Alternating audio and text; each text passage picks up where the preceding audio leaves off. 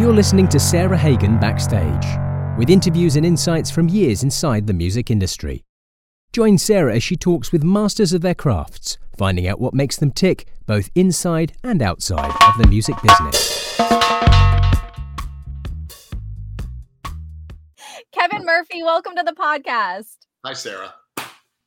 How are you doing? Uh, I'm at home sick with COVID for the second time.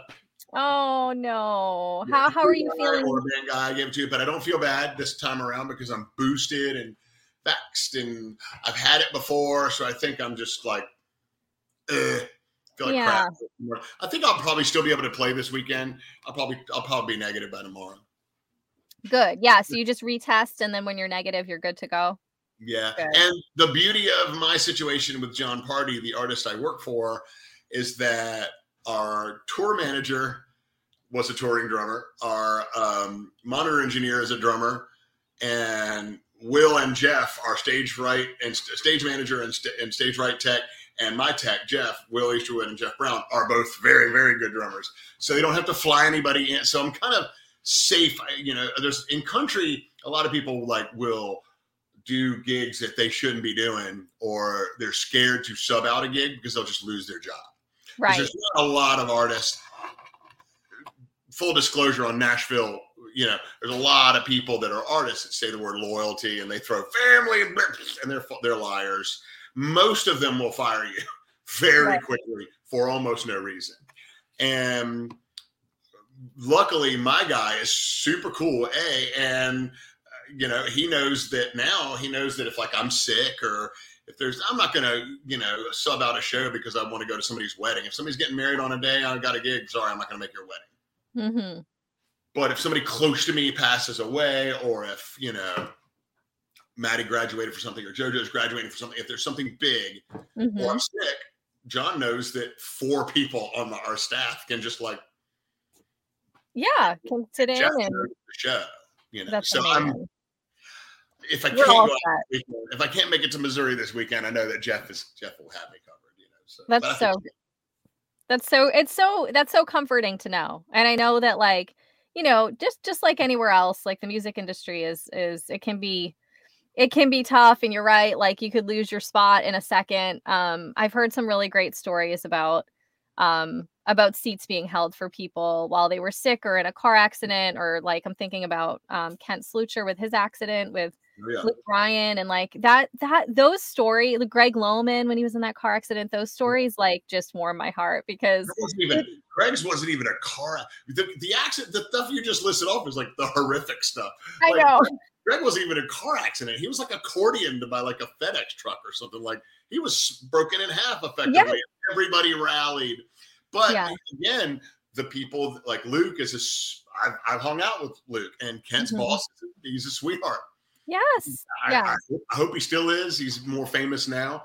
But like, you know, guys like that coming to your aid and not abandoning you, and artists like that rather, um, that's really important. I know that, uh, you know, I've, uh, you know, and I have some good stories about artists too, but you know, there are some bad ones, you know, and unfortunately, it's scary to like, oh man, if I get COVID and have to lay out for two weeks, am I gonna, am I gonna get fired? Yes. A yeah. lot of people deal with that. I'm lucky that I don't that I don't have that fear. I think if John fires me, it'd be just because I'm a cranky old dick. uh, I don't think I don't think it'll be because he hates my drumming or that I got sick or something. I think it'll just be like Kevin's grumpy. Get rid of him. Oh my gosh, I love it. Yeah, let's just let's touch on the the Kevin's grumpy thing for a second because I I just enjoy your sense of humor so much. And from the moment that I met you, I was just like, okay, like I we just I just get this guy and we can riff off each other and um but when I met you the the day that I met you we had great conversation and we were in a group of drummers. Of course we were at like a drummer hang and which is always fun and everyone's giving each other a hard time because that's what happens and you know that's it's just the community. Um but you reminded me of somebody and I couldn't quite put my finger on it and I don't know if you remember this but we talked on the phone the next day and I had it had finally it had finally popped into my head. And I was like, Kevin, I have to just tell you who it is that you remind me of. And you were like, okay, lay it on me. And I said, you reminded me in the very, very best way of Negan from the show The Walking Dead. And I forgot that. you know what's funny is my partner JoJo is going to be call, texting you later and be like, "You're right. I love she that actor." Um, yes, I can't think of his name. I'll think of it. Yeah, uh, but Jeffrey but, Dean Morgan. Jeffrey Dean yeah, Morgan. Yeah. Yes. And I'm actually one of our, the the bass player. That picture over my shoulder uh, the, for Hauser is very close with uh, has known um, Hilarie yeah, actor's wife, and wife. and also an actor, um, and a great actor. They, they, so he knows all of them, and part of me wanted to be like, if I'm ever next to him, a people are going to realize how short I am because he's a, a monster apparently. But I'm perfectly fine with people thinking I have that kind of swagger. I'll take it. I won't hit anyone in the head with a bat anymore. In my 20s, I was a different person. Um, I think that honestly, I, I think that uh, the humor. I think that a lot of people that think I'm grumpy, yeah, because I'm I am I'm not particularly dry, but I am blunt. Yes. Um, so when I say, you know, something political or whatever online, and I'll be like, you should take inventory of that if you believe this. Mm-hmm. Think about that. Mm-hmm. It's not maybe I'm calling you dumb, maybe I'm not, but I'm really honestly just saying, hey, buddies, if you believe this, you should do some homework. Right, right. Well, you're yeah, you're asking people to think about things, right? Like, I, yeah. I, I ran into uh, Rich Redmond the other day at um, in town, and I remember we were laughing about how the first time he and I ever had a, a drink, uh, we caught got a beer together. Like I don't know, it must have been 15, 16 years ago, probably. Mm-hmm. Um, and I remember I, I was like, hey, Rich, I'm not trying to be a jerk here, but just listen. Truman drops the bomb, got three exclamation points on its headline. You being available on Tuesday for a session between three and five does not warrant five. and I remember right then we were locked in as brothers because he just howled, he howled. He was like, "You're right, buddy. It doesn't, but I'm gonna still get do it." Like, he, that was a perfect, perfect Rich Redmond impersonation, by the way. Uh, and I, I, I can do Rich pretty good. Uh, he he one time he had like he had one of those battery packs on your phone, you know, yeah. that's like makes it bigger. It was the first time I'd ever seen one. I was like, "What's what's that, Rich?" And he was like, "Ah, oh, bro, bro, listen, you gotta get one of these, and when you charge it up, it just it feeds it all day because you gotta stay juiced." and then every time now if, if me or Ben or Rob or Keo or Nick, when we see when we see Rich, it's like you gotta stay juiced.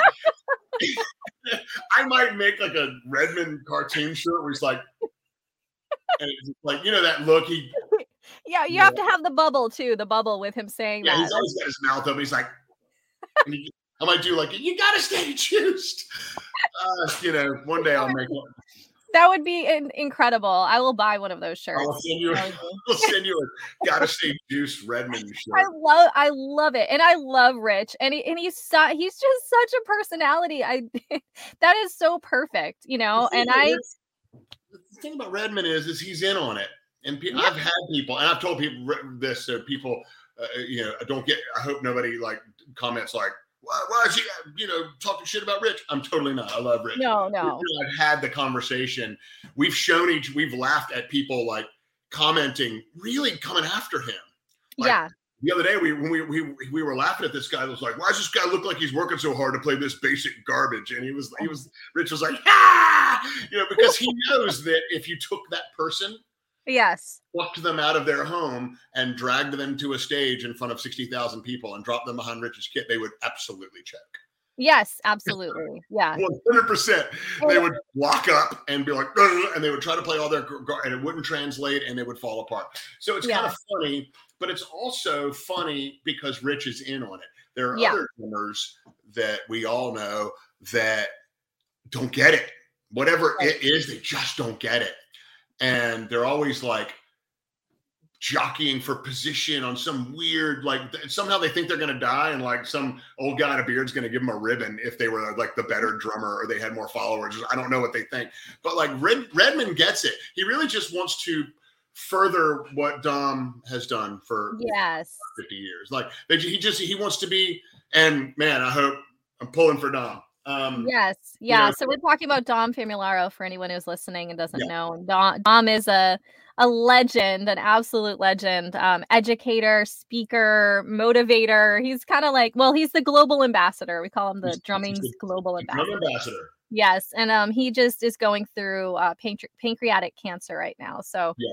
um, we're all thinking about him and, and pulling for him. And uh, he came through his surgery, and he's you know he's he's in recovery right now. So, um, but yeah, I, I think Rich picked up his thing I think he, I think it's a combination of Dom and Tony Robbins. And he was like, yes. and I think that honestly, I think if you pulled Rich aside and you were like, hey, what do you really want to do in life? I think he'd probably be like, I want to host Wheel of Fortune. I would love, he would be an incredible Wheel of Fortune host. I would, I would watch him doing like Family Feud. Would he be even better? Oh yeah, Family Feud. That's even that is even more perfect for him. But sure. but like you're you're touching on like the fact that so people like Rich have really like made a place for themselves in this industry and you you know and you joke about the exclamation points but like his personality just comes through in everything he does even written and it's and it's fantastic and that's what he is like I, i've known i know rich and consider him a friend and yeah can he be cheesy sometimes that's his shtick and he writes mm-hmm. For, yeah. you know he wants to, he wants to do clinics for kids i yeah. literally have told people i don't want to do clinics for kids and i don't yeah. teach beginners yes beginners because in person because I can't give them basically this. I can't take beginners and I can't start them as well as a lot of my friends. I would rather them just go to one of my pals' clinics or read their books who really can explain the ped, who really understand the pedagogy behind educating, you know, either young people or people new to the craft. Right. Um, people that are more advanced can actually benefit from the stuff. I'm going to talk about how they adjust their feel and the spaces in between the notes and like every like I'm going to talk about stuff that is useless to an intermediate to beginner, a beginner yeah. intermediate. But I could have a conversation with you know if I ever meet Ash, you know we mm-hmm. could have a conversation about that and, and benefit from it. I, I don't know if I'm going to meet him. I'm going to go see him with Tori in Cincinnati next this later this month. Oh, like, nice. Week after next, and I I just have tickets, but I've been bugging Keo to introduce me to him. Yes. Well, you should de- you should definitely meet him. I um, um I just saw him in Boston and it was so good. It was so so good. And I you know the the musicianship on stage, the three of them together. Oh, well, he's playing God. for Tori Amos, and like if you if you don't like Tori Amos, you don't like talented musicians. Well, I mean, well, I mean, you know what? And you don't even have to know, you don't have to know her music or know anything about her to like sincerely appreciate that show from start to finish. Oh, everyone on that deck is a Goliath at their instrument. Yeah. So, yeah. Like, you know, yeah. but I'm hoping to meet him. But anyway, the reason I brought him up was to say, like, you know, that's the kind of people that will benefit from the conversations I want to have. Right, um, right. But it's great. But it's great for you to acknowledge that. Like, you know, some people really connect with with beginner drummers and, and kids on that level and you know it's but it's it's good for you to acknowledge that like everyone has their their space right their lane and some yeah. people choose to be uh, motivators or, in, or in, you know inspiring figures At the end of the day man you know like ludwig and sabian and aquarian and vater you know these the, these friends and, and companies work with me to help me tour and help me do what i do mm-hmm. but you know, maybe they're maybe I don't know. You'll know better than I, but maybe they do the math and go, "Oh, this guy plays for you know somewhere between a million, a million and two million people a year," mm-hmm. and you know, percentage wise, four percent of them are probably drummers, and if four percent of them are drummers, there's X amount of people, and if two percent of those people go buy one thing, oh, giving them these drums are paid for. Right. You know what I mean? Right. Yes, well, yeah. If somebody's got a million followers or 200,000 followers on Instagram or a bunch of TikTok, they're reaching just as many people. Yeah, yeah, it is it is crazy how things have shifted. And like you and I have had this discussion before too. Um I came into the industry at a time where we would look at record sales and you know concert attendance and all that. That's how we figured out like if someone had influence in the industry as far as endorsements go. Um and it's so different now. I mean that's still incredibly important. And the live music thing and i talk about it all the time on this podcast but live music is so incredibly important to all of us and to like the world. We need it um we we need that connection.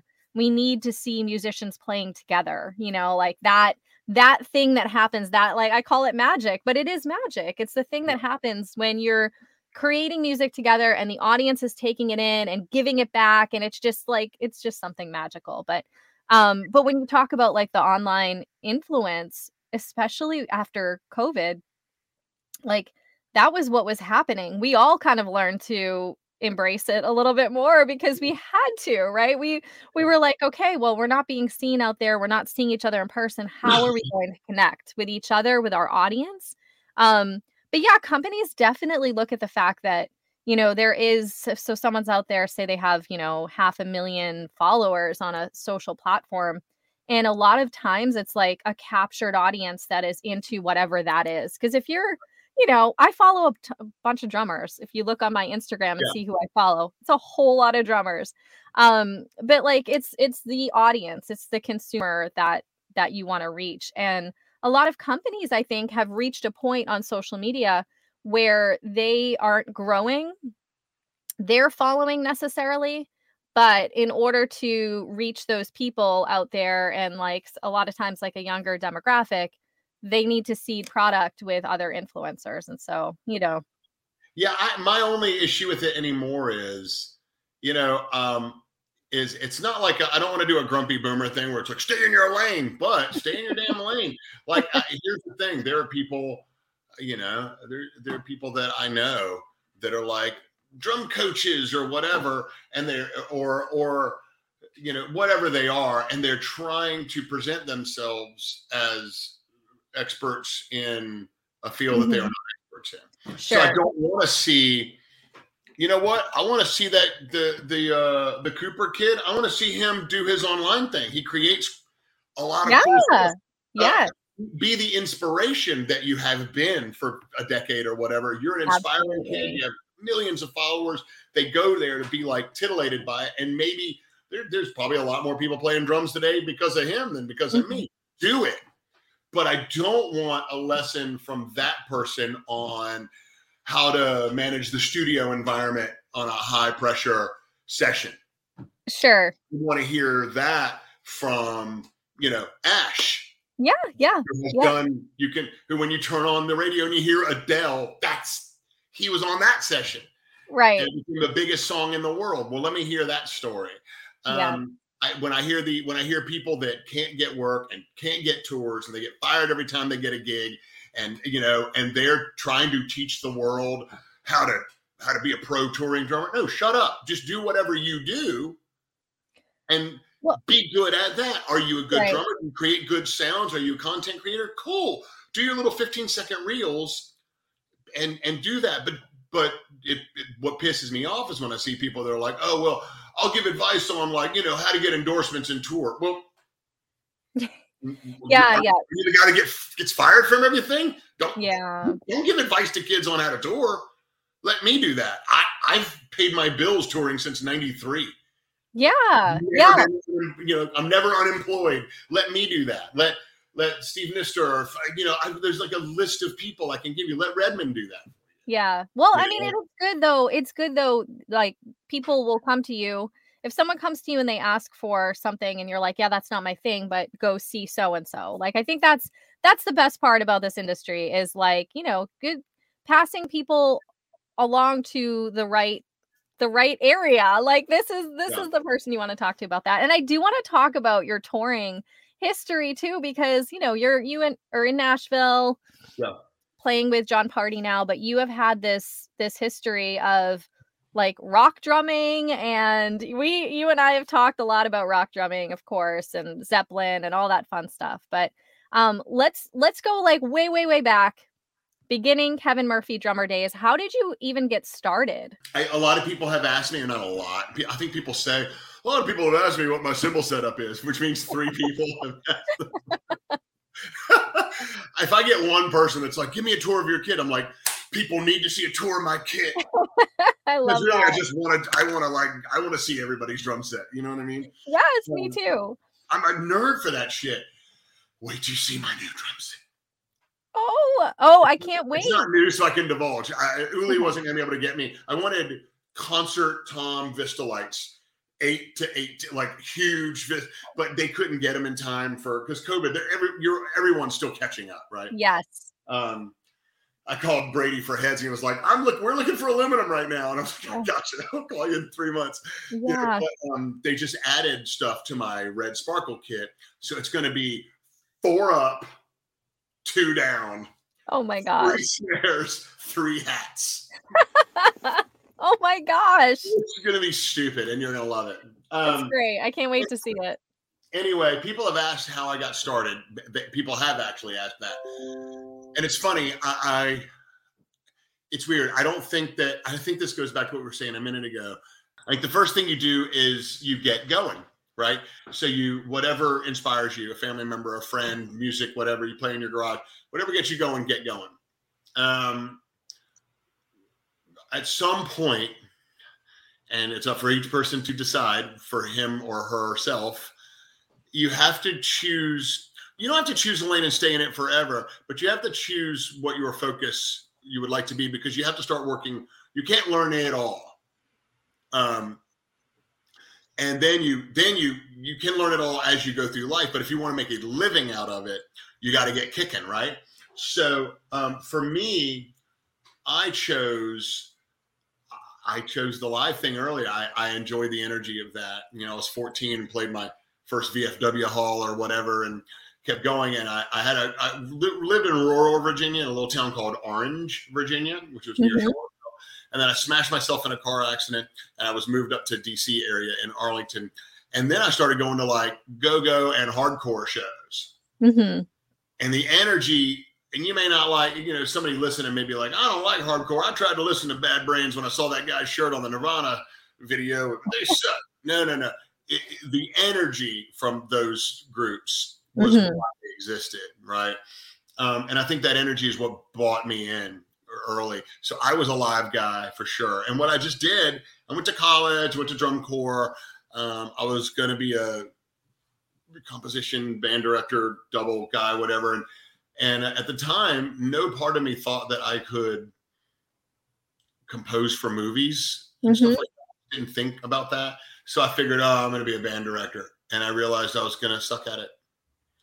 And I had some good friends there that were going to be great at it. And they are. They still are. A couple of retired and one has passed away recently. But, you know, I, I my instructor, Sanderbeck, Randy Sanderbeck, uh, at, at my college was like, yeah, you're going to be a terrible band director. I've been waiting for you to quit for three years. Oh no. um, so I just went, I went on the road, and my path. That's that is the very long preamble to this answer. I made sure that I lived, ate, slept, breathed, loved playing live. It wasn't about hooking up. It wasn't about drugs. I mean, I partied and I had my issues with things, but like the goal wasn't like I just want to go have fun. The goal was that I wanted to do bigger and bigger and bigger and better stuff. So when I would play a show and I opened up for ARU and Jeff Sipe would be playing drums and I would see this this maniac behind the kit that is staggering to watch him play. I, I instead of being like, oh no, I'd be like, I want that Mm, better than Mhm. him. Still not. Uh, but you know, that's what I wanted. So I played with such a v- tenacity, and I was so voracious for like information and how to do it. And it, I benefited from drum corps because my hands were really fast, mhm. really strong when I was in my early twenties, and that carried me when my intellect and taste and stylistic choices failed me. My my facility would sometimes carry me over that bar line, right? Um, so I could stay alive for long enough to get hired away from each gig. So I was in Mhm. like a funk thing called Full Stop, and then this bigger dinosaur called Egypt that was like this like Parliament meets King's X. Mhm. you know, funky thing. What ate me took me out of full stop, and I did that. And then Earth to Andy was this band that I created. We got, you know, we created out of that. We got signed, went to Warner Brothers, and then Jimmy's Chicken Shack pulled me out of there. So I was in the pop punk thing for a while, pop punk, whatever that is, um, indie pop thing for a while, and then Mhm. Tonic. You know, I was still doing with Earth Andy stuff, and we opened up for Tonic, and then they needed a sub for a month. It ended up being 11 years. So they pulled me out of that, you know. Mhm. Uh, and you know, that's what happened. My path to it was really just play your ass off and be cool and not take yourself too seriously, but take the drumming very seriously. Mhm. And just you'll just keep getting hired away. Now, does it make me a bit of a does it make me non-loyal? I don't think so. I think I was honest about where I was and what those bands were capable of. I mean, a bunch of those bands got record deals. I've signed like seven record deals. Wow. Yeah, that's a and I have to say too, I just reached out to you recently because randomly the Jimmy's Chicken Shack song Hi, I think that's the name of it. Hi popped into my head. It just like popped into my head out of nowhere and I was like, "What? That song? Such a great song." And I of course looked it up and listened to it and then i like saw your name associated with it and I was like, "Kevin." Here's the deal: that I didn't track that song, but I. I joined that band after that album had come out. Um, that was Jimmy Chaney, and um, but I loved playing that. Oh my god. The funny thing is, he he moves like it. It moves against the click. They don't think they did it with a click when they tracked it. So Yeah. he goes that, and that that um that section that goes right towards the end where it's where it's doing that halftime thing. Yes. it- there's a lot of big fills that go back into the Yes. bah, bah, bah, to go to the ending, and he goes doom gat doom doom gat da gat doom da gat doom. He does this like Krupa kind of thing. Yes. He's way up, and there's and he drags Yes. it. I actually recreated the wobbliness every night Oh, because it felt right to me. I caught so much shit from people that were like, you know, online were like, his time's terrible. And they didn't realize that, like, no, I made a choice. I could have played that to a click, and that band would Yeah. have followed me because they were they're great musicians and they were great guys yeah. and we're still really good friends.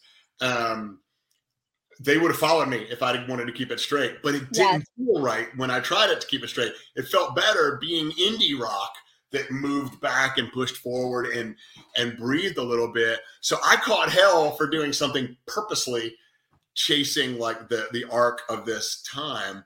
I caught hell Oh, for years wow. for playing that song that way, but I love that song. It's so I I can't hear it any other way either. And I I love and eh, that part of the that's my favorite part of the whole song, of course, being a drummer. And uh, it is so funny. I was talking to somebody recently about how like I can identify my favorite part of even if it's like just a tiny piece like that of any song. Um in my head, I'm like, ooh, my favorite part's coming up, like always, mm. right? How Absolutely. funny is that? You just identified that spot right there in that song because because it's it's so good. part of the song.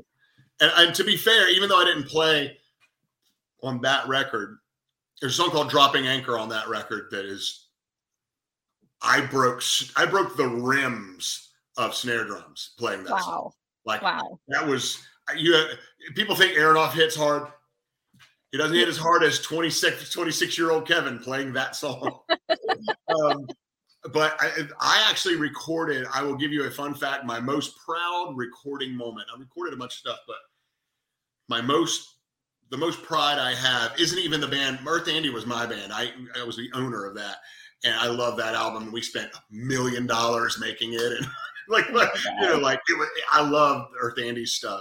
But the Jimmy's Chicken Shack album called Represent um, was the album that's like my most proud moment because they had already done the drums and they'd done the record and they had a falling out with their drummer or whatever. Something wasn't right, or it might have even been like a bit rate thing. Like everything was done right, but the drums weren't gonna be able to be mastered or whatever. Mhm. And Jimmy called me and asked me to do it.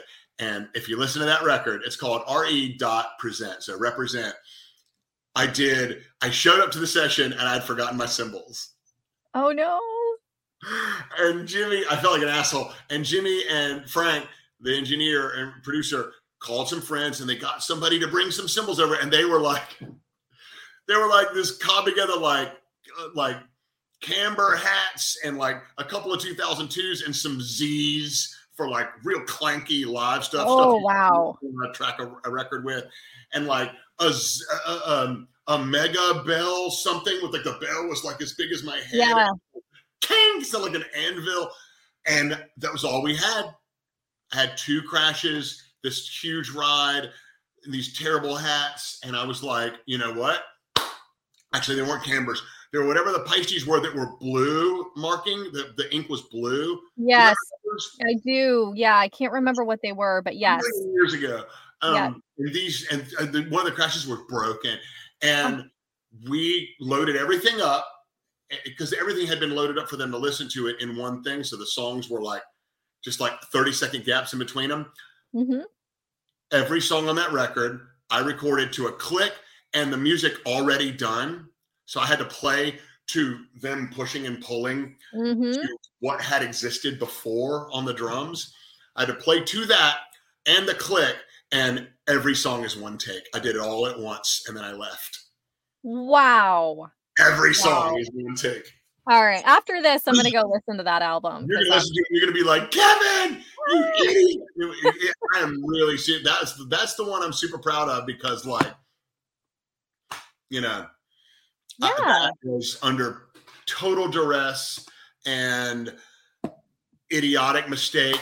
You don't show up with your plates, man. I mean, Oh man, I it's so tough though. I I just am picturing you like looking at what you had to work with and going like, all right, well, it got to make it work, right? And I that's did. and that's the sign of a true professional right there. I was young and fiery, and I was like, ah, screw it. You're gonna make it work. Well, and so talking about like breaking hoops and everything, um, your nickname and the name that you have on Instagram and your, you know, all the the, the things is Big Right Foot. And I I don't know if we ever talked about like where that came from. I just assumed it was because you were a heavy hitter. You are a heavy hitter. Well, I, less now.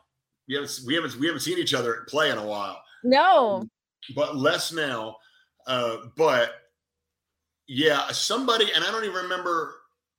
I think it was my best friend Nathan, a man named Nathan Brown who lives in Charlottesville and he plays in some, you know, some bands up there. Um, I think Nathan said something about that big right foot one time, and I just kept that as my. I made that my email uh, a long time ago, like on AOL. yeah. um, and then I made it my Facebook, and uh, you know, I don't really mess around with Facebook much. I think that's just for old people to scream at each other on. but um, then when Instagram and Twitter and stuff came up, I was like, oh, I'll just, I'll do that, you know. Mhm. So uh, it just stuck, and I did. And for a while, I played a 26. I think when we met, I was playing a 26. Yeah, you uh, were. with Yeah. Houser. and I was gonna do that with John, but John has more, just kind of a punchier sound. He, you know, um, I don't do his records. I did, I did his covers record, Rancho Fiesta. Um, but Miles McPherson does his albums with Lonnie Mhm. Wilson sometimes. So like their sounds are just punchier, all 22s, Yamahas and stuff. So Mhm. 26 Ludwig wasn't going to work for that sound live, so I didn't. But at the time, you know, I was hitting that big thumpy and a lot of, and it just seemed to work. But and now, you know, it just doesn't. It doesn't make sense for me to not use it. Changing it to like Kevin Murphy. you know, and to be fair, I, I I stuck with that too because there's a guy that does all the hair products named Kevin Murphy, and he's squatting on all the websites. Oh, You know, okay. Kevin Murphy got everything. You know, Gotcha. Okay. So yeah, you need you need to differentiate. I like it. Stick stick with it. It's great. That's I mean, that's how I'll always think of you. So I am hitting lighter. I am hitting lighter. I, I, I adjusted my posture a little bit. Uh, it was the one thing Elich, you know, and I had one like we're friends, but we had like one lesson where we didn't hack out and we didn't shred. Uh, They literally spent the whole time working on like what my foot was doing because sometimes it it hits and then taps. It goes Mm. and uh, like and and weird if I have like a four on the like if I have a boom if I have just two and four oh god oh god it'll go oh god oh god oh so I'm, I, I play notes Yeah. Just kind of taps with my hand. Like yeah, you're you're And playing then- like like ghost notes with your Yeah, foot. And then some of them are just loud. And so that was we worked on that and we worked on my posture. And when I sat up straighter, it helped my back, A, but B, it Mhm. made me think more about kind of what my arms were doing. And with John's stuff, I felt I had to make a conscious decision to sacrifice some of the power Mm, for placement mhm. because a lot of songs with John, I am between the click and him. Mm, Like Okay. he's ahead or or what because he's a very energetic dude. So I realized I had to spend a lot more time uh with Tonic. I was never on a click. I just Mhm. I just did, I did- we just played together. With Randy uh, Houser, I was about half half and half, maybe 80% at certain tours on the click, but like I didn't even have a whole lot of him in the mix. He was so far behind the beat. I just like made sure everybody was solid and then he could just do what he wanted. But with John, he has to be very loud in my mix because he'll be in the middle of songs. And when the guitar solo starts, he'll turn around to his mic, his stage mic, and he'll tell me that he's about to count in a Dwight Yoakam song that I have never heard. and so I have to stay really on him. So t- to have him in my mix so loud, a lot of times I have the click going and I have him ahead of it, and I have to Mhm. find a spot here, Mm, okay. tuck it in. Yeah. And so I had to play a little more focused, a little less like Right. Right. you can Yeah. you can play, and God love him. You know, we all feel the same about Taylor. You can play like Taylor Hawkins did with Foo Fighters because they were all on the same page. They were Mhm. all too fast. Yeah. they were all 12 beats ahead of where the album tempo was. But Right. beyond that, they were all had the same energy. They were all Yes. Dave and, and Rami. Everybody's just like they were a So they much were energy. they Yeah. were they were a weapon. They Yeah. a weapon, you know. So Yeah. Taylor could just throw down. Mhm. And it was and he and if he didn't, it was gonna suck. Right. well, if I was throwing, am I'm in my situation? If I'm throwing down, and half the band is kind of reserved, and we're all chasing John, and we're not really like together, Mhm. it's it's trash. So yeah. the best way I could I could honor what they had done in the record uh, on the records, and also provide the right thing for live was for me to calm down and, and Yeah. not hit as hard. I'm also 50. Well, and you know that that's the other thing too. I, I was just speaking to someone recently who was like, you know what? I just um it was Stephen Perkins. He, you know, it just kind of like paying more attention to, you know, like how the body is reacting to things. And Yeah. it's it's really interesting. And you have gone through, you know, you're you're into health and eating healthy and like cooking good food and all of that. And um, I know you went through a health scare not that long ago. It scared scared the life out of all of us, I think. And That was fun. yeah, Did I ever tell you what happened? you did. But let's let's talk a little bit about it if you don't It mind. hyper. It was. It was like it was hypertension from various things. A, I've just my family's runs hot, Mhm. uh, and I was unaware of it. Had migraines for like 15 years, and I didn't realize that it was that. So I was sick, and I was taking all these over-the-counter drugs, which also jack your blood pressure up. So I passed out. I finally, you know, got myself to an emergency room, and my blood pressure was like well beyond stroke level Mm. like well beyond. Like if I said the numbers, everyone in your listening fan base that is a nurse or whatever would be like, "Oh, he's he was should be dead." Yeah. You know, several hundred over a couple of hundred, and you know, I passed out. And one of the things they give you to to drop your blood pressure when you when that happens is morphine. And Mhm. I come to just in time for a doctor who was very arrogant. Tell me, hey, you're in kidney failure, your blood pressure, blah, blah, blah. We're going to give you some morphine to drop your blood pressure. And I said, as I was saying, I'm allergic to morphine. They pushed it. oh no. And that's Oh, what coded me out. Yeah. That's what that's what caused the that was the thirty thousand dollar decision when you know when, when he did that. And I was laying there thinking, man, I'm I was passing out, worst I've ever felt. And I'm laughing about it now because like it was so absurd to be laying there. And I was thinking, I was thinking, I'm naked on a metal slab in San Antonio, and this cannot be how I'm gonna croak. Like this- no. I was like, this is BS. I can I can I know that's what was going through your head. I know This it is. Garbage way out of this game. This not how it's gonna happen. but yeah, I- but I did get. I had already before that, you know, I had already quit smoking years ago, and I wasn't drinking as much. Now uh, that hit my kidneys so hard that I can't take ibuprofen or drink anymore. I can take a sip of wine if I want, but I can't like drink. Mm, mhm, Uh, which is probably good because in the '90s, I drank a lot. mhm. Um, but so I'm vegan um, for a lot of reasons.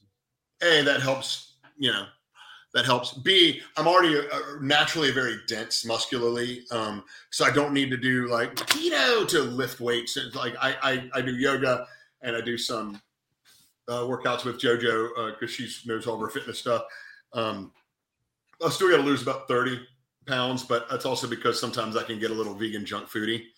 Um, I honestly- say all, I say all because I'm vegetarian. I say all the time, like most desserts are vegetarian, so it's not Right. easy sometimes.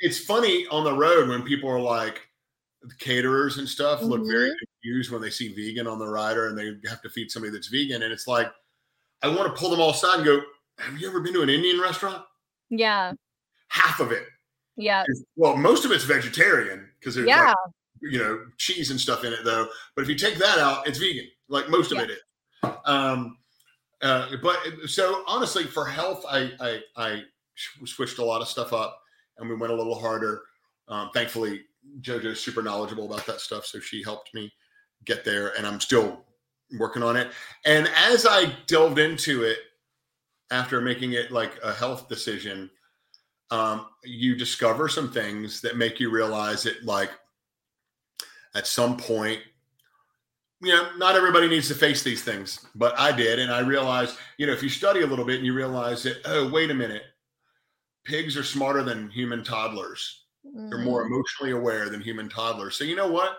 Yeah i've liked barbecue and bacon plenty but i wouldn't eat a toddler.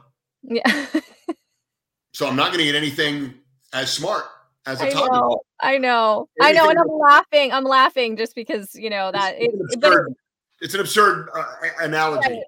but but I I understand. I do. No, you know, so my whole thing really has has devolved down. I don't push it on people, um, Mhm. but I do. When people ask, I really have worked it down to this: if if I can see evidence of something showing affection, Mm, another one, if it's kind or something else, I won't eat it. Right. If I aware, if it's that aware, I'm not going to eat it. Yes. it just doesn't feel right to me. If other people, and I'll get, I'll get people commenting like, yeah, but have you ever had bacon? And shut up. Yeah, yeah. Yes, I have. I've had tons of bacon and tons of barbecue. I've eaten more than my fill of that stuff, and I've made the decision for me that I, you Mhm. know I don't have uh, carn- carnivore's teeth. And Mhm. everybody that's like the the Rogans and stuff out there, like yeah, carnivore. We don't. We have we have we have teeth like cattle. More our teeth are way more like cattle than they are like lions. So I'm just right. gonna you know. I- I- I'll eat the stuff that works for me. Uh, Yeah. I don't. I don't. I go out with the guys all the time, and they're like whiskey and bourbon and, and, and barbecue and meat. I don't. give, I don't give them shit. They don't give and they don't give me shit. John will be like, "What's that?" I'll be like, "Oh, this is a, you know, chana masala, this vegan thing I made." He'll be like, "Oh, give me some." And you, know, Yes. good. Yes. Like- Well, and and everybody knows too that you like make the best food, and you know I've heard about the legendary guacamole, Oh. and I yeah I see your posts, and I'm just like, oh my gosh, that looks delicious. If I see my tour coming near you, I'm just gonna make the right before I get on the bus. I'm just gonna make guac and like carry some Sarah Oh, guac gosh, all the way. that would make me so happy, so so happy. I'll uh, I'll bring some, you know, I'll, I'll bring some of my desserts. I I make um I make um cupcakes. Actually, some of the guys will tell you too. I used to bring cupcakes all the time. Um, I make like a chocolate cupcake with a peanut butter cup baked into the middle and homemade peanut butter frosting. And that's like, I know that one's the killer. That's the plan next time you come around. Okay. I could probably have that. You know what? You, I can't. Um, actually, when I eat almond butter or peanut butter now, COVID ruined it for me. Oh no. Okay, we'll have to do something else. But I can eat it with chocolate and it works. Oh, that so does it taste different to you? I just take a spoon of peanut butter and eat it, it tastes like there's curry powder on it. Oh no. Oh no, Yeah. that's not good. That's terrible. I've heard people like coffee, it ruined coffee for them. People say it ruined like the taste of wine. Yeah, I didn't taste them. it. After that COVID, I had uh, uh, the PASIC COVID. I Yeah. didn't taste until January. Oh my gosh. I didn't taste anything for two and a half months. Like two, yeah, I was gonna say that's a couple months. That is that is awful.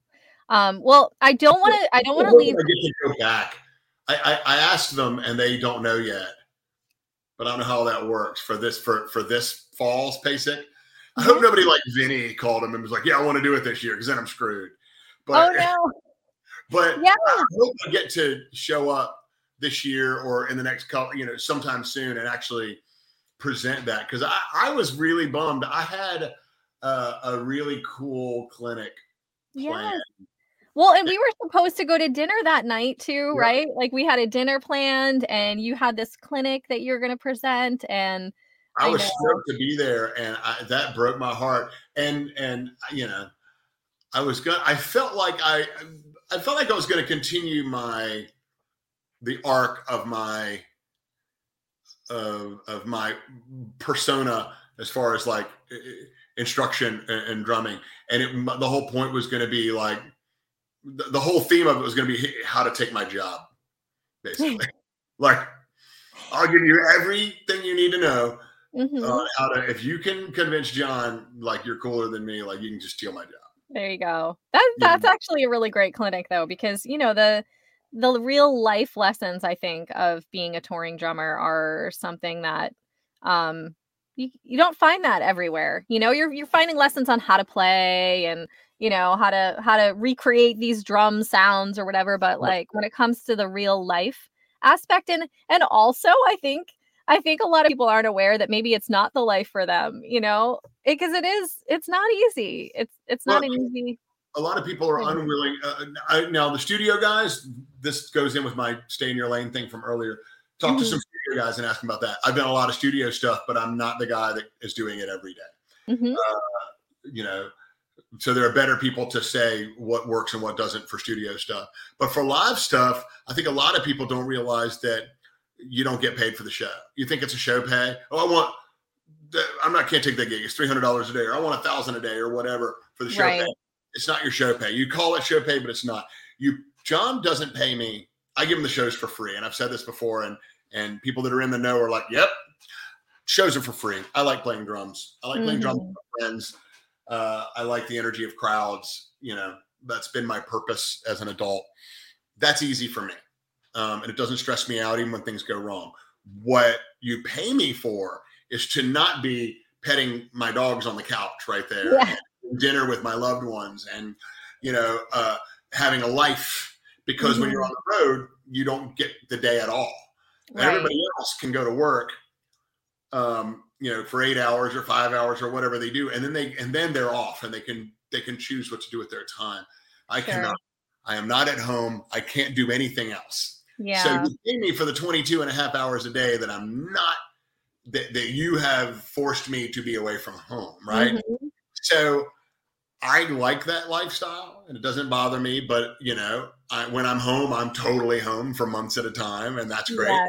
Yes. Um, but I also don't get any weekends in the summer.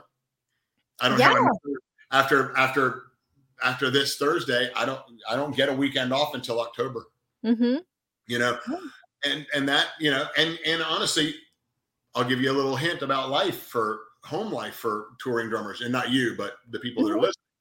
What you cannot do, and typically, and people don't mean to do this, but you end up into this power uh, dynamic with most relationships and families to where you don't even get hobbies because you're on the road either for months at a time if you're doing a rock tour or from Wednesday night until Sunday morning if you're doing a country tour touring out of Nashville. You can't come home and be like I want to go fishing. Right.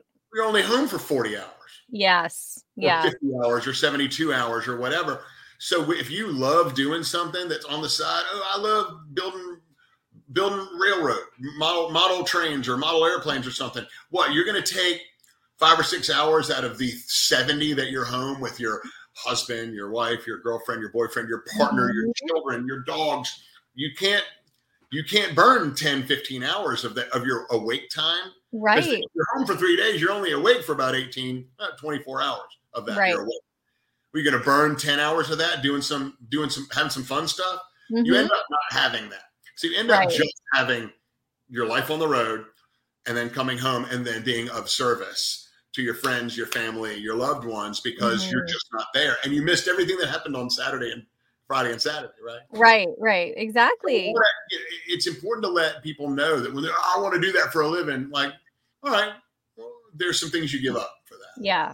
Yeah. This Uh, is what it entails, right? and, and and this goes back to your first one too, which is like maybe figure out do you are you are you in it just for the the drumming of it? Because now, unlike any other time in the world in history, now you don't have to be a studio drummer or a touring drummer. hmm I saw a post, I forget the guy's name, but he was he's really arrogant. Oh no.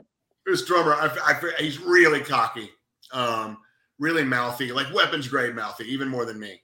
I stumbled across it because somebody shared it with me. Like, look at this guy. And the funny thing is, this guy is insanely talented. Mm. Really, just just an insane. I, and I honestly, I can't. I, I I'm not even like def, not not saying his name because I don't want to say it because you know me. I'd be like, it's Bill Schmidlap. You know? Yeah. um, uh, I forget his name. Can't remember it, but he's really good. Yeah. Really fast. One of them. One of the pattern math pattern guys. hmm And for a minute, I watched a few things. I was like, because it's not my thing. Mhm. And then I saw a post of his that were like, he literally wrote something to the effect of like, I'm not interested in playing music with people. I'm I do this because I want to push myself on the drums and be Yeah. as good as I. And I was like, oh, okay, cool. Okay. Immediately, I was just like, oh, yeah, all right, great. All right, now you can do that. Yeah. Do your thing. Right. do your by all means everyone do your thing don't do Mhm. mine it, what's Mhm. good for me works for me i have Mhm. daddy jobs you know Yeah. like i'm not i'm i don't play like eric moore i don't want to play like eric moore Right. Right. I've seen ronald Yeah. Bruner. it's frightening Yeah. it's frightening to watch him play Right. that's great for him and he's Yeah. better at it than i am you know and i you know so like everyone should just want to play like themselves but i remember seeing that having this moment when i read that and i was like wow i had a total impression of this guy it's like this i was like looking down at him for a minute and then i read that i was like oh well you know what he is in he, he is in the lane he has chosen and ripping so by all means is it something that i can appreciate sure is it something that i want to implement or worry about not particularly Yeah. um, Yeah. For me, my the drummings are, is about a support. It's about something else, you know, and, and it isn't better or worse. It's just what I've chosen. Absolutely. So like, for now, the great thing about now is that if somebody's like, I want to build an online base of my, uh, uh, uh, you know, I want to use my chops or my personality or whatever to build this fan base and maybe I'll parlay that into the gigs I want to do. I would like mm-hmm. to skip over 12, 15 years in a van and trailer and I want to just like cherry pick later. Now you can do that. Does it make some old guys like me go like, "Yeah, man, you should earn your earn your licks"? And I have said that in the past. Yeah, it does. And I realized that I sounded just as idiotic saying that as the people now. They're like, "Well, I had to pay for college. Kids now should have to pay for college too." Shut up, Grandpa. Shut up. Shut. Just because you had a hardship, you you you want to force everybody to go through that same hardship? Mm, don't be an idiot. mhm. But the path that takes the, that long path to getting those gigs, there are some skills you learn along the way that Yes. you cannot learn on your own in the shed or in the basement. Yeah. So you are going to lack some things. Is the artist you work for later potentially going to care? I don't know. But Right. you do learn things like people all the time are like, why do you have a you have your kick drum pedal and you have this other one next to it? hmm what's that one for? Is that for a loop or something? I'm like, no, no, no, no. you put your spare behind you on that spare snare drum, right? And they're like, well, yeah. And I was like, and if you break your pedal or the beater flies out or something snaps, what do you do? You do what everybody does. You play the floor tom kick pattern on your floor tom. Yeah. A, that sounds like crap.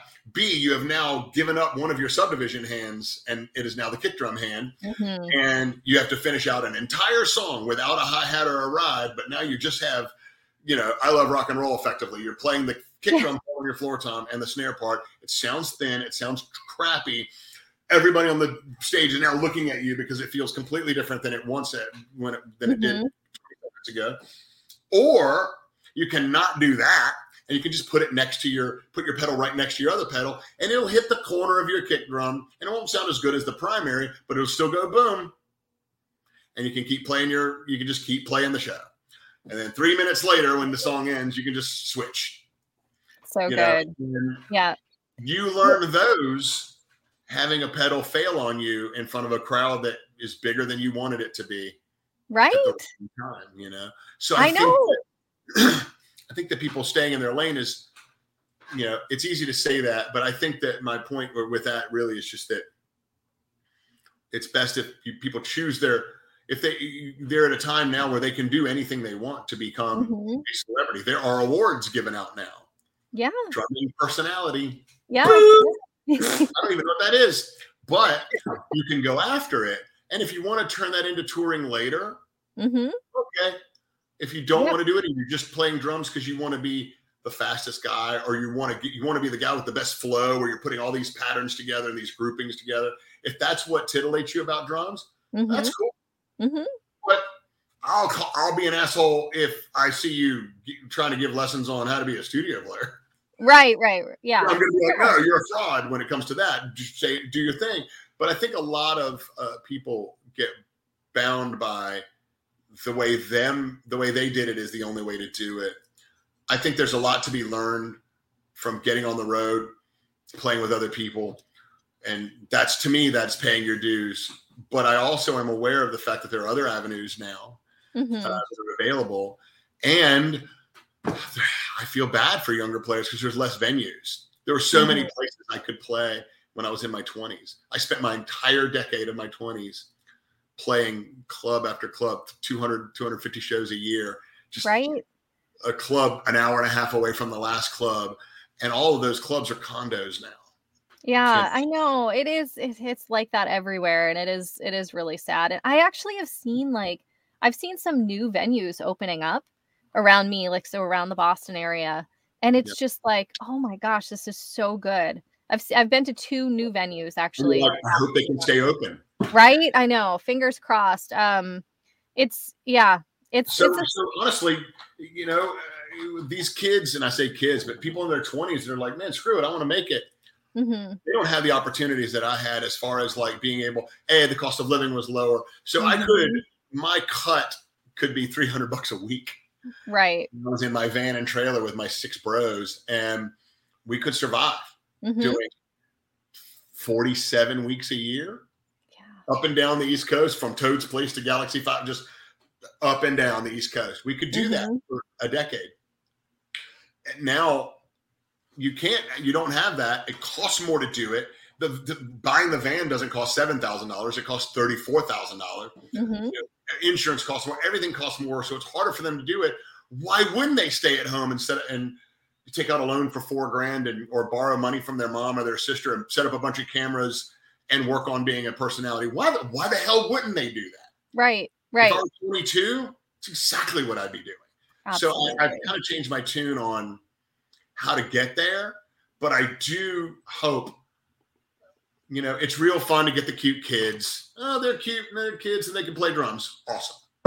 You know, Mhm. uh, it's really fun to like, you know, get the people with the big followers that, you know, but, you know, that's great. But I think sometimes you have to find those people that maybe they don't have a massive following because they don't put the effort into that, but they have some quality stuff that is in their lane that they have mastered that they're showing. I think the perfect balance is somebody like Zuckerman. like, Mm, okay, he's a drumming personality. His following is pretty immense. yes. He, you know, he's an educator, hmm and when he does educate, he isn't full of shit. He's an Mhm. educator. He knows Yes. what he's doing. Um, he does have the history. He did pay his dues, but he has also embraced this new technology. And let's be honest, you strip all of that away, he is a filthy, disgusting, monstrously talented. He really is. I just saw a clip of him last night that just blew Oh, me. same clip. Yeah. Okay. So we're thinking about this.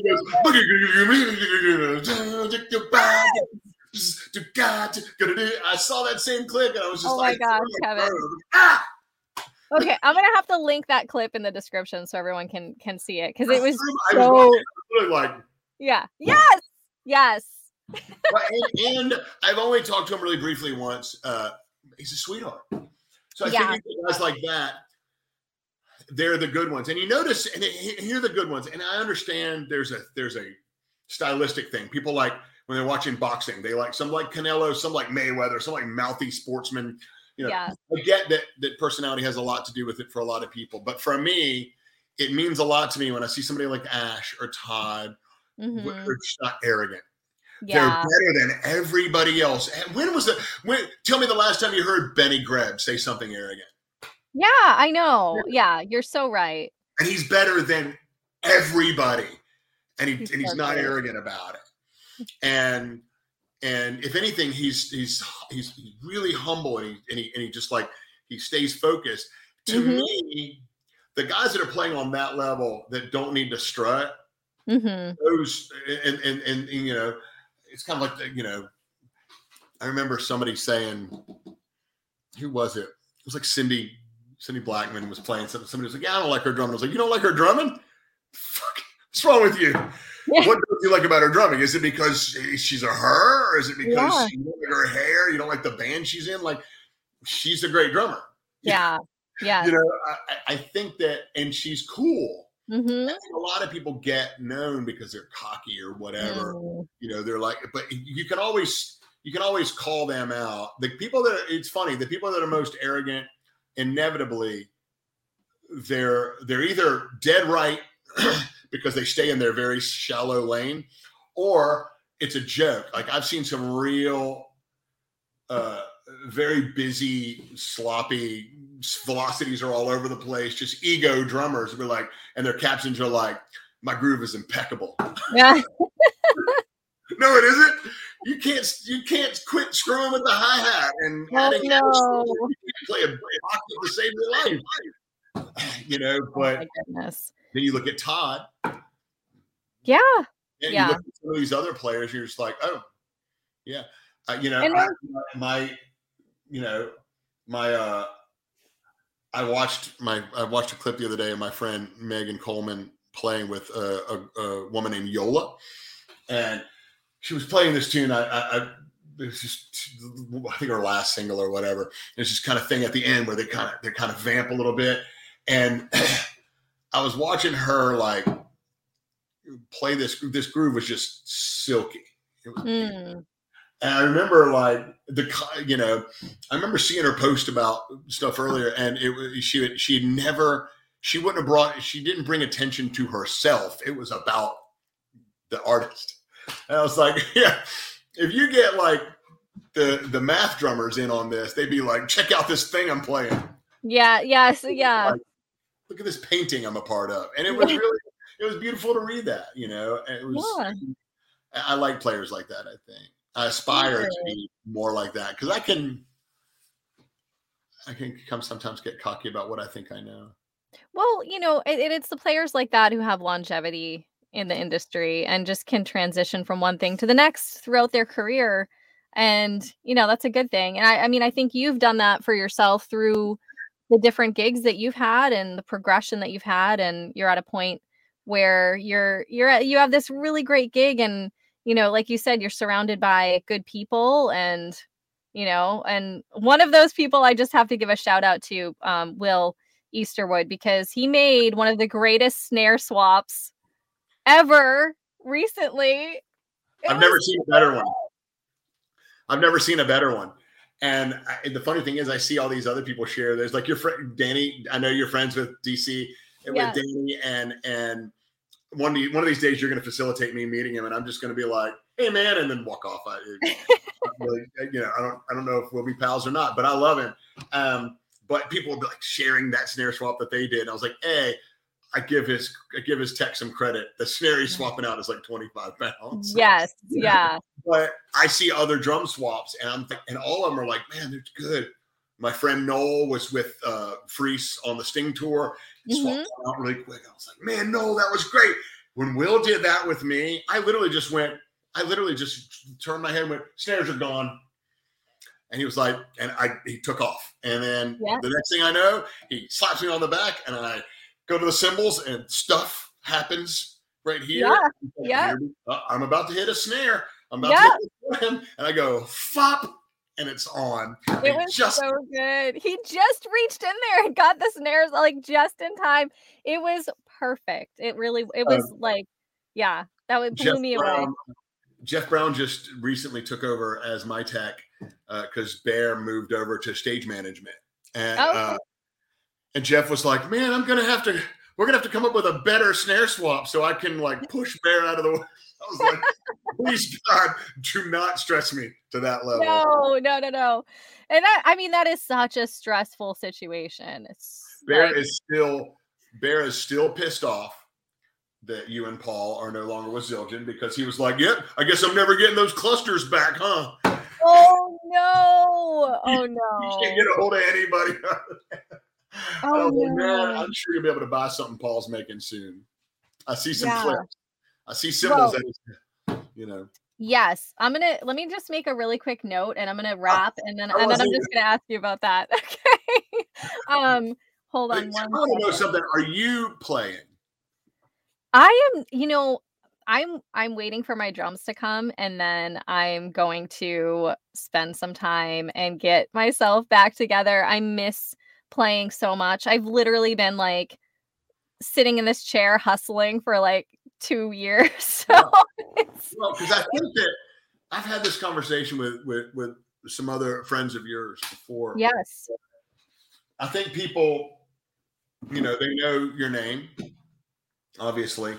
Um, and you know, when you get people like I saw your Daru, I saw that clip of you and Daru the other day. And the funny thing is, I think you must have filmed that like an hour after you must have filmed that with within a few hours of me actually running into Daru because he was Yes, I did because you guys were at the at the uh, the Yeah. um I Gretsch day, right? Jojo and I just went into Forks to get drum heads because I don't want to bug Aquarian right now. They're uh, moving their, they're relocating from their, Oh. their, house, and Okay. I and uh, Brady was like, "Man, call me later for heads." I was like, "I'll call you in June for the tour heads, but I'll just go buy some at Forks because I think that like people that have endorsements, I don't think they realize how often they take advantage of the reps. You know, Yeah. I'm going to go buy a, a couple of Tom mounts and stuff. Like I'm not, eh, you know, Brady. Brady treats me right, and I've been with Aquarian for a real long time. Like Yeah. I'm not going to go make him dig through a shipping container to find me seven heads that match. Like I can go to Forks and spend 80 bucks. It's okay. But anyway, I was in there. and I didn't even know it was was Gretsch Day. But the reason I brought that up was to say that like, you know, there are artists, reps like you, like Chris Stanky, like Andrew Shreve, like Garrison, you know, that, that are guys, that guys, that, women and men. Um, I never met your counterpart on the West Coast with Zildjian. What, what was her name? Kirsten, Kirsten. Yeah. Yeah. never met her because it just never happened. But like there are names that there are people that have been that you you know and you respect because of what they do. And I think people know you from that and know you from what you're doing now. But I don't think they realize that you can drum, that you play. Yeah. I It's a bummer to not see you. Sometimes I'm like looking at your feet and I'm like, oh come on, post. Let me see you playing. Hey. yeah. I get that. I get that a lot. Like, why don't you post drumming videos? I'm like, I'm literally so so I just You're too busy to drum. Honestly it it's yeah life is so freaking crazy and let me let me just um i'm just gonna wrap this and and click off the recording and then i'll tell you a little bit more All right. Okay. um well kevin thank you so much for being here today i so appreciate it and it was awesome to catch up with you Thank you. I get off on tangents. I'm sorry. I, I no you ask a question, I'm like, beep boing. We like it it's a good thing and we touched upon a bunch of great stuff so i appreciate it and i can't wait to see you when you come back through this way gonna I, when we hang up, I'm gonna dig through this is John's first kind of like headlining tour of mid-level headliner stuff. I think in the next year or two we'll be doing the big sheds as a headliner. Awesome. Um, I think. Um, but I'm going to see if we get near. I'm going to see if we can get near Boston. And if Okay. we do, if we do, I got you. I want to see you. It's been too long. So And thanks for I- this. Yes, absolutely. And I will actually be in Nashville mid July for the Music City Drum Sh- Expo. Music Awesome. Drum you Show let me know when you're coming in because even if I have shows that weekend or whatever, if you're if you're trailing out on Sunday or you're coming in on like a Wednesday, I might be able to catch you on one of the ends. Absolutely. I'll let you some- know. You bring vegan treats, I'll make you some chana masala or something. Yay. I love it. Thank you, Kevin. I'll talk to you soon. Yeah. Bye. Thank you for tuning in today. Join us each Tuesday for new episodes of Sarah Hagen Backstage.